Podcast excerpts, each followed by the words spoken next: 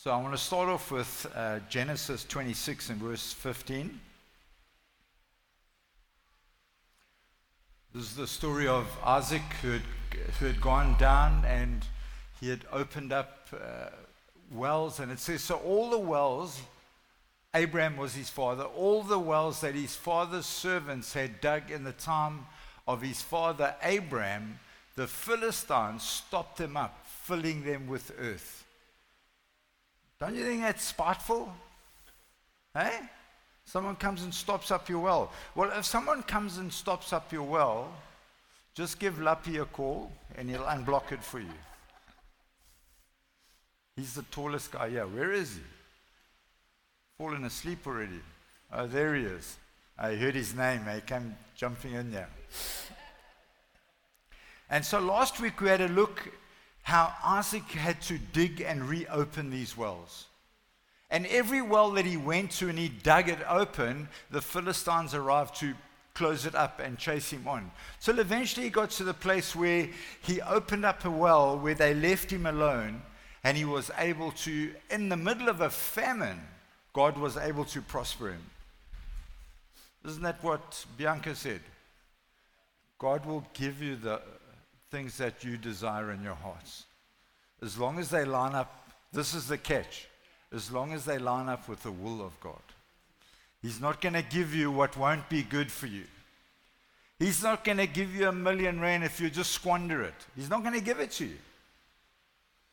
But if he thinks you'll be a wise steward, he'll give it to you, knowing that you will take that and you will bless others. That you, you will. Uh, I once watched that movie. I don't know if you guys did about paying it on. You, and pay it forward. Is that what it's called? And, and so God is uh, actually, He uses us like a pipeline. And so He keeps the pipeline wet, but it just carries on and on. And that's how He does it. It's amazing how God blesses the people that are generous. People that are not only generous in finances, but in their lifestyle and everything that they do, they're generous. They do, they, you ask them to do something and they just do it. Isn't that amazing in the church?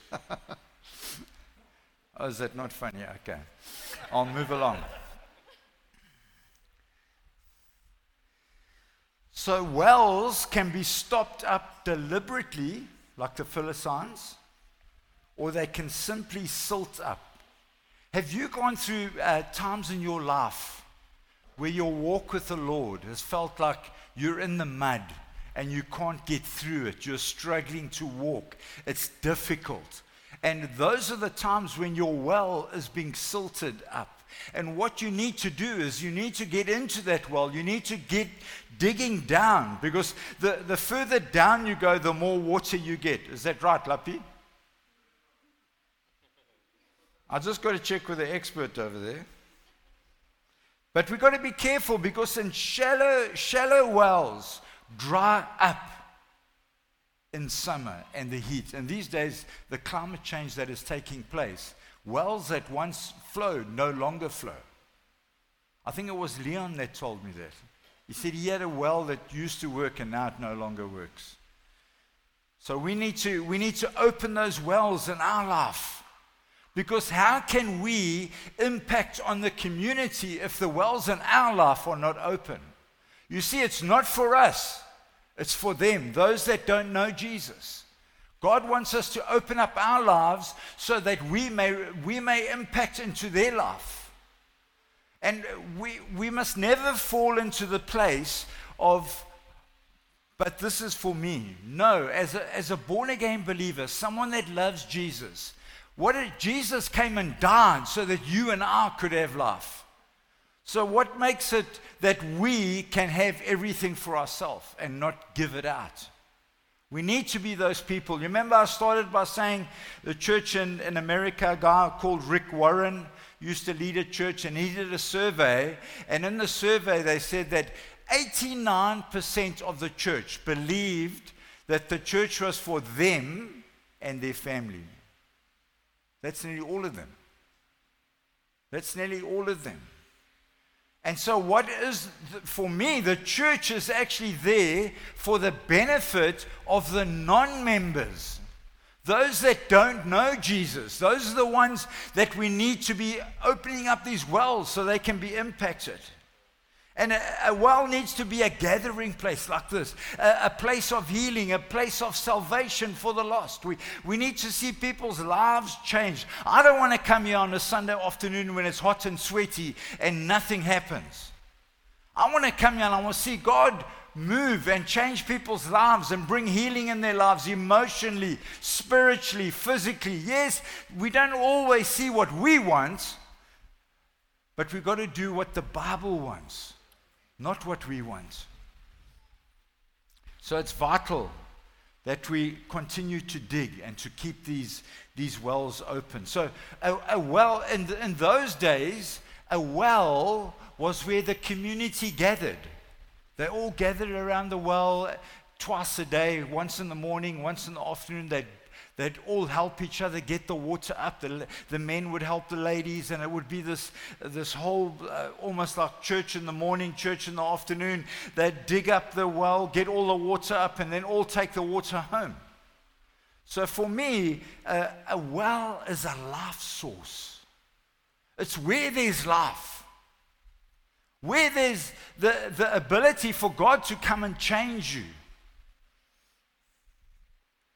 It's a source of, of life for the community. It's a place to come and drink. Who of you, I can imagine Johan Ray today while he was running, and he got to that, I don't know, did you, did they have watering places? Eh? So when you hit that thing, you're like, hey, give me that water. Did they have Coke? When I, I, ran a half marathon many years ago, and they gave us Coke, and that thing is full of energy. So Never, don't worry with the water, give me the Coke. yeah, so uh, this is a place where the community comes together to drink. Now, there, there are a couple of wells that we need to dig. And I don't know if you, Andrew's often used this illustration. I don't know, when I was young, there was Boswell Wilkie Circus. Do you remember that? Did you guys have that? You're giving your age away. So, anyway, there was this clown. He would run out and he'd put a stick down, and he would sing, spin a plate on there. Then he would go to the next one, he'd spin a plate on there. And then he'd go to the third one, he'd spin a plate there. But now he checks the first one starting to do this, so he run back, yeah. Twing, twing, twing, and then the fourth one. And so our, we've got seven of these plates spinning that we need to have spinning. So who knows that uh, Patty can't keep them spinning on her own? Hey, babe, you keep all the plates spinning. So, anyway, we've got to keep these plates spinning. So, these wells that we're talking about, we as a congregation and other congregations, 55 other, 54 other congregations, we need to be digging those wells so that we can be the source of life into the community. And so we need to be doing them all the time. We can't just do, oh, let's do it. We, we spoke about repentance last week. We can't just dig this well of repentance. And we all sit here and we, oh, Lord, it's so hard to be a Christian. I don't want that in my life. I want to have repentance and then I want to move on. I, I want the next thing. I don't want to be stuck on one thing. And so we need to keep all these plates spinning. All of us are, are, are spinning, spinning the plates as they start to wobble. And so then I said, Acts 3 and verse 19. We're going to look. There are seven areas, and to make it easy, they all start with R, that God wants us to be spinning these plates. The first one is repentance that we looked at last week. Acts 3:19 verse 22 it says, "Repent then and turn to God so that your sins may be and we can just cross wiped out and put may be removed another R that times of refreshing another R may come from the Lord." So we're not going to get further than that today, so we'll we'll we'll keep it there. So we're going to look today at being removed, sins being removed and refreshing. For me, refreshing is always the best one. refreshing for me always speaks of the Holy Spirit and what He comes to do, like this wind that's blowing on me. It's, it's, it's actually refreshing me. And I, I, just love it when the Holy Spirit comes and He starts to move amongst people and He touches people and their hearts change and their mindsets change. And something that you can take months of counseling, God can come in one instance and change that whole, that whole situation just by prayer and the Holy Spirit coming. So, this next well, the first well was repentance, the next one is removing. We've seen up there. So, by preaching the good news, by preaching the gospel, we extend the forgiveness of Jesus to the community. And that's the way that the sin is removed. And there was such a good song yesterday. I think it was called Amazing Grace uh, about what Jesus did for us. And, and what Jesus does what he has done is he, he's, he's done the work on the cross, and now we extend that forgiveness of Jesus into the, into the community. So when, when evidence, when repentance is evident, when you can see that God has broken people's hearts, and guys, if you've never had God break your heart, I want you to ask God, please break my heart for you. Break my heart for you and break my heart for the people, my friends, those around me. Break my heart for them. And because we need to be the healing agent to people who are seeking God. I, I was going to bring a whiteboard, and I think there is a whiteboard there, but you, can imagine a, a, teacher with a whiteboard and it's all full of stuff. Like it's got your Lindy is bad and Luke is worse and Patty is wonderful. Can you imagine that? And the Holy Spirit comes and he just wipes all that stuff off. It's gone. But you know what the problem is? As fast as it gets wiped off, the new stuff is getting written on. Lindy has got even worse now. Luke is trying to help her, but he can't. So, Jesus came, and we are part of removing that. We are not Jesus, but we are his agents to bring these people into a place of sanctification, of, of being released from uh, sin. So, this is a, a continuous, it never ends, guys. In my life, it never ends. God is looking all the time. He's breaking me about issues in my heart. He's making me think, why did you do that? Why did you do it like this? Why? And so the questions go on. And I'm continuously looking at my life and saying, Lord, come, come and come and look at my heart. Like that, that uh, prophetic word. Come and, come and look at our heart. Come and look at my heart, Lord. Is my heart clean? Is it? And you know what? Just when you think, yes, it is, it's like, oh, no, not again.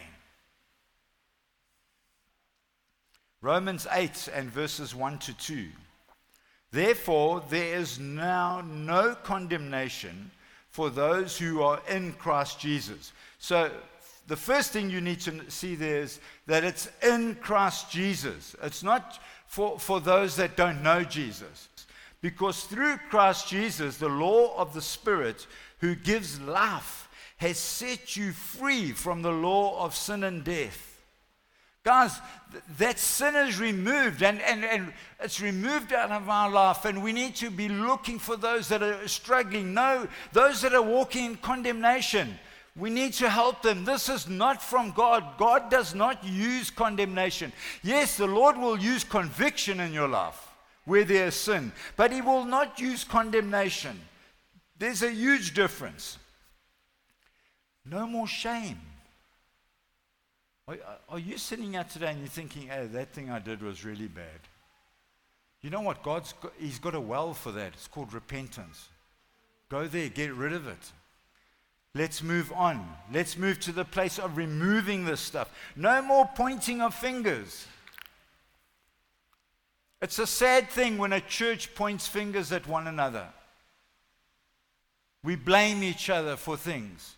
Instead of blaming, next time pray. Lord, help that person. You haven't truly forgiven someone if you can't play, pray for God to bless them. You really can't. You haven't. Galatians 5:1. It is for freedom that Christ has set us free. Stand firm then, and do not let yourselves be burdened again by a yoke of slavery. When, when, just keep that up there. When, when people get saved, this is in Galatians. We found the Pharisees coming into this church after Paul had, had been in there and brought freedom. And, and it says, For freedom that Christ has set us free. Stand firm then, and do not let yourself be burdened again by a yoke of slavery. There's two things that happens in the church. We have a thing called legalism over here. And then on this side of here, we got a thing called licentiousness. So, what's the difference? Licentiousness is you can do whatever you feel is right. It doesn't matter. By the grace of God, I've been saved and I can do whatever I want to do. I, am free of, of everything, but we know that's not true. Eh? We know that's not true. And legalism is you come over this side, hey, you, you mustn't do that. You mustn't do that. You mustn't do that. You mustn't do that. Guys, we don't tell each other what to do. We pray and we allow the Holy Spirit to speak to people and convict them. That's conviction, not condemnation.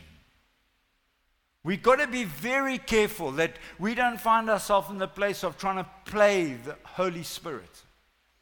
We need to be in that place where we are extending the love of God, so that there's no condemnation, there's no more shame, there's no more pointing of fingers.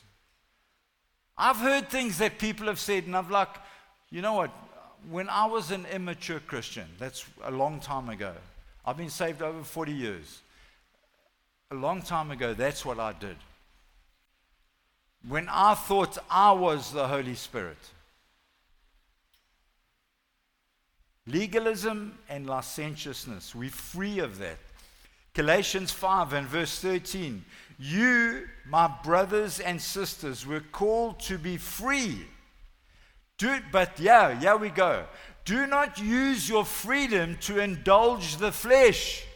Rather, serve one another humbly in love. Don't indulge. Don't use your, your freedom not, I'm free, I can do what I like. No, you can't. The, the very basic reason why you can't is if you cause your brother or sister to stumble, you're in a place of sin. So before I came to Cape Town, I was in Gauteng. Then before that, I was in Mpumalanga. And before that, I was in Natal.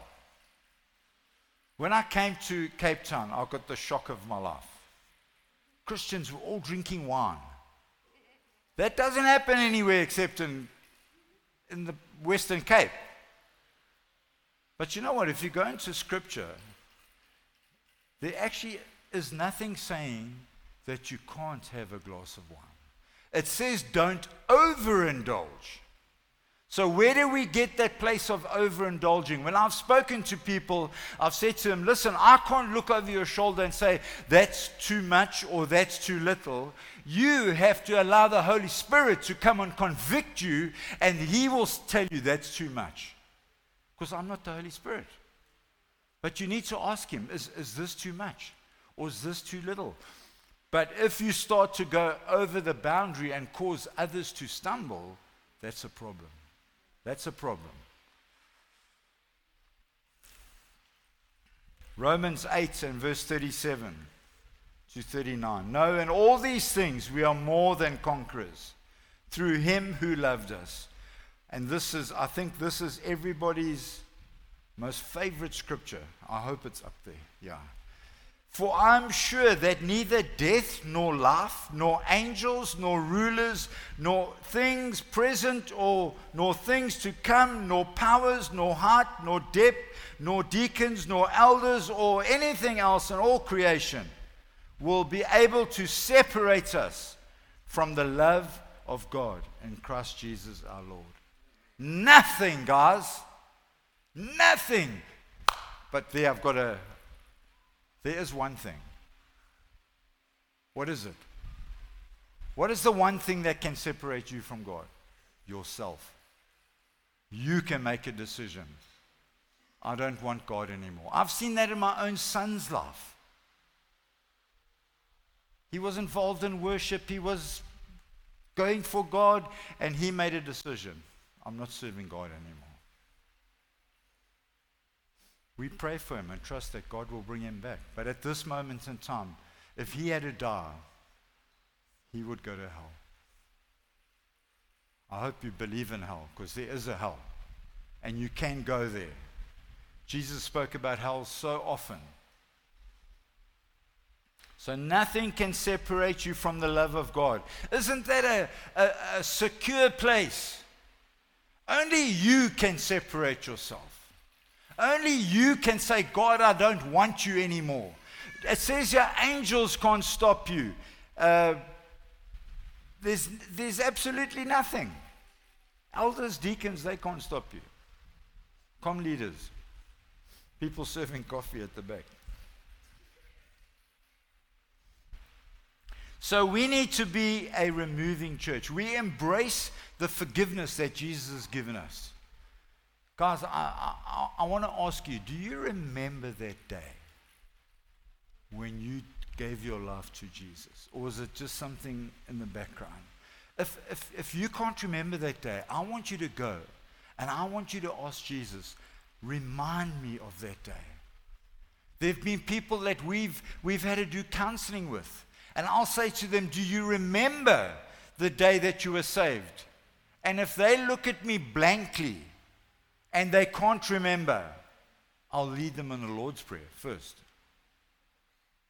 We need to remind ourselves on an ongoing basis about what Jesus did for us. But if we are this church that helps you have sin removed out of people's lives, we, the leaders, those that lead, need to show discernment so to identify wolves that want to come in. Because there will come those that want to destroy in the body of Christ. And we need to identify those that are looking for the privileges of the church, but not prepared to walk through repentance. They're not prepared to pay the price. But when repentance is evident, we need to be those that are, are God's agents. I don't know, uh, some of you haven't had children because you haven't been married. So, you, if you've had children, I had three boys. Man, they love to get dirty and uh, full of mud. And uh, I'm always, I always say, I'm so glad that I had sons.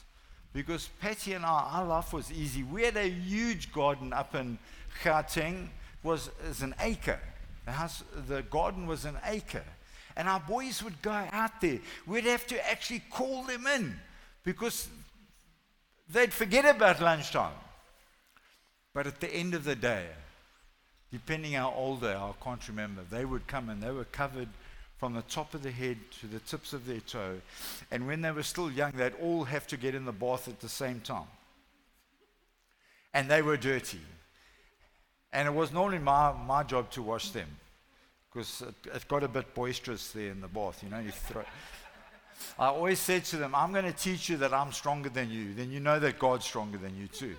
So, but you, they're dirty and you wash them with the soap and they get out and they're all squeaky clean. I've, I've got to picture, my, it's, it's so cute. So like, oh, look at that little thing. And, and, but that's what we do in the community. We bring those people in. Or we trust that they come in and we take them and we wash them and we get them in a place of, of walking with God on their own. We need to be those people. The next well, we need to, okay, can, if it's possible, can we go back to Acts 3.19?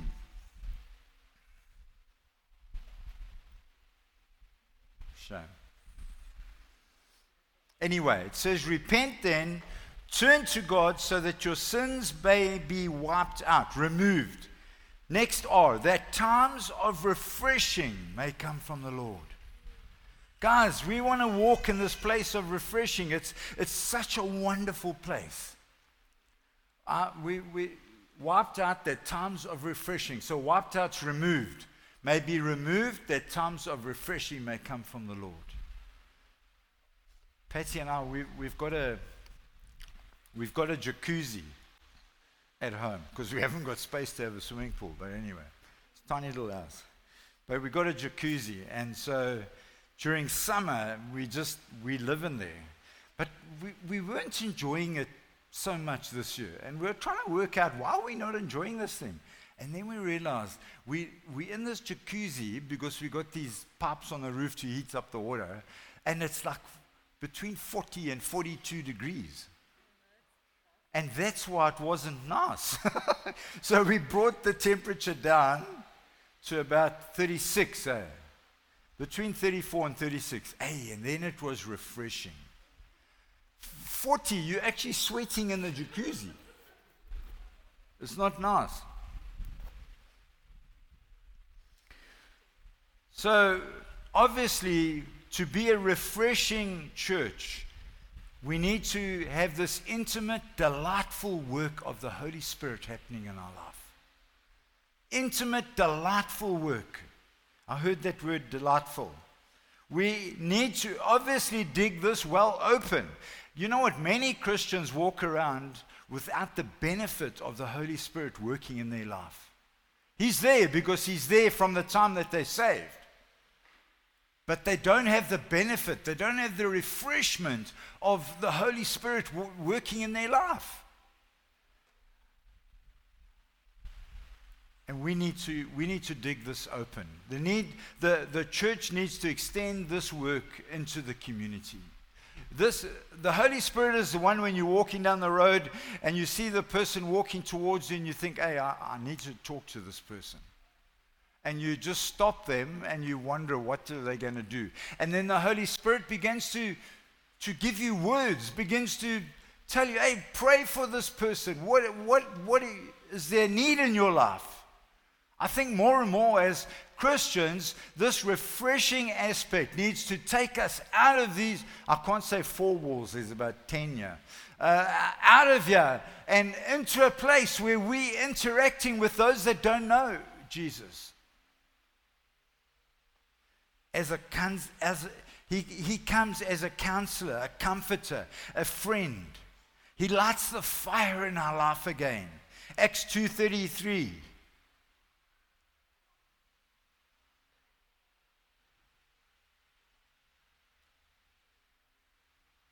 There we go.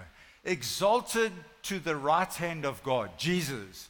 He, Jesus, has received from the Father the promised Holy Spirit and has poured out what you now see and hear. This is when the Holy Spirit was poured out in the book of Acts.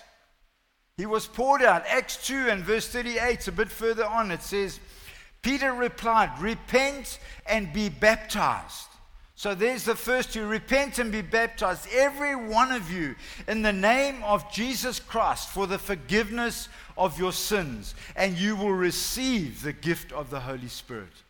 You know what? This is something that many Christians haven't grasped. The Holy Spirit has been promised. He's a promise. The Holy Spirit is a promise. If you're sitting there today and you don't know that, I want you to, I, w- I want you to say, Lord, show me this. The Holy Spirit is a promise. When somebody promises you something, it doesn't cost you anything. If I promise my grandchildren something, it's not going to cost them anything, it's going to cost me something. And you will receive, again, the gift of the Holy Spirit. He is a gift.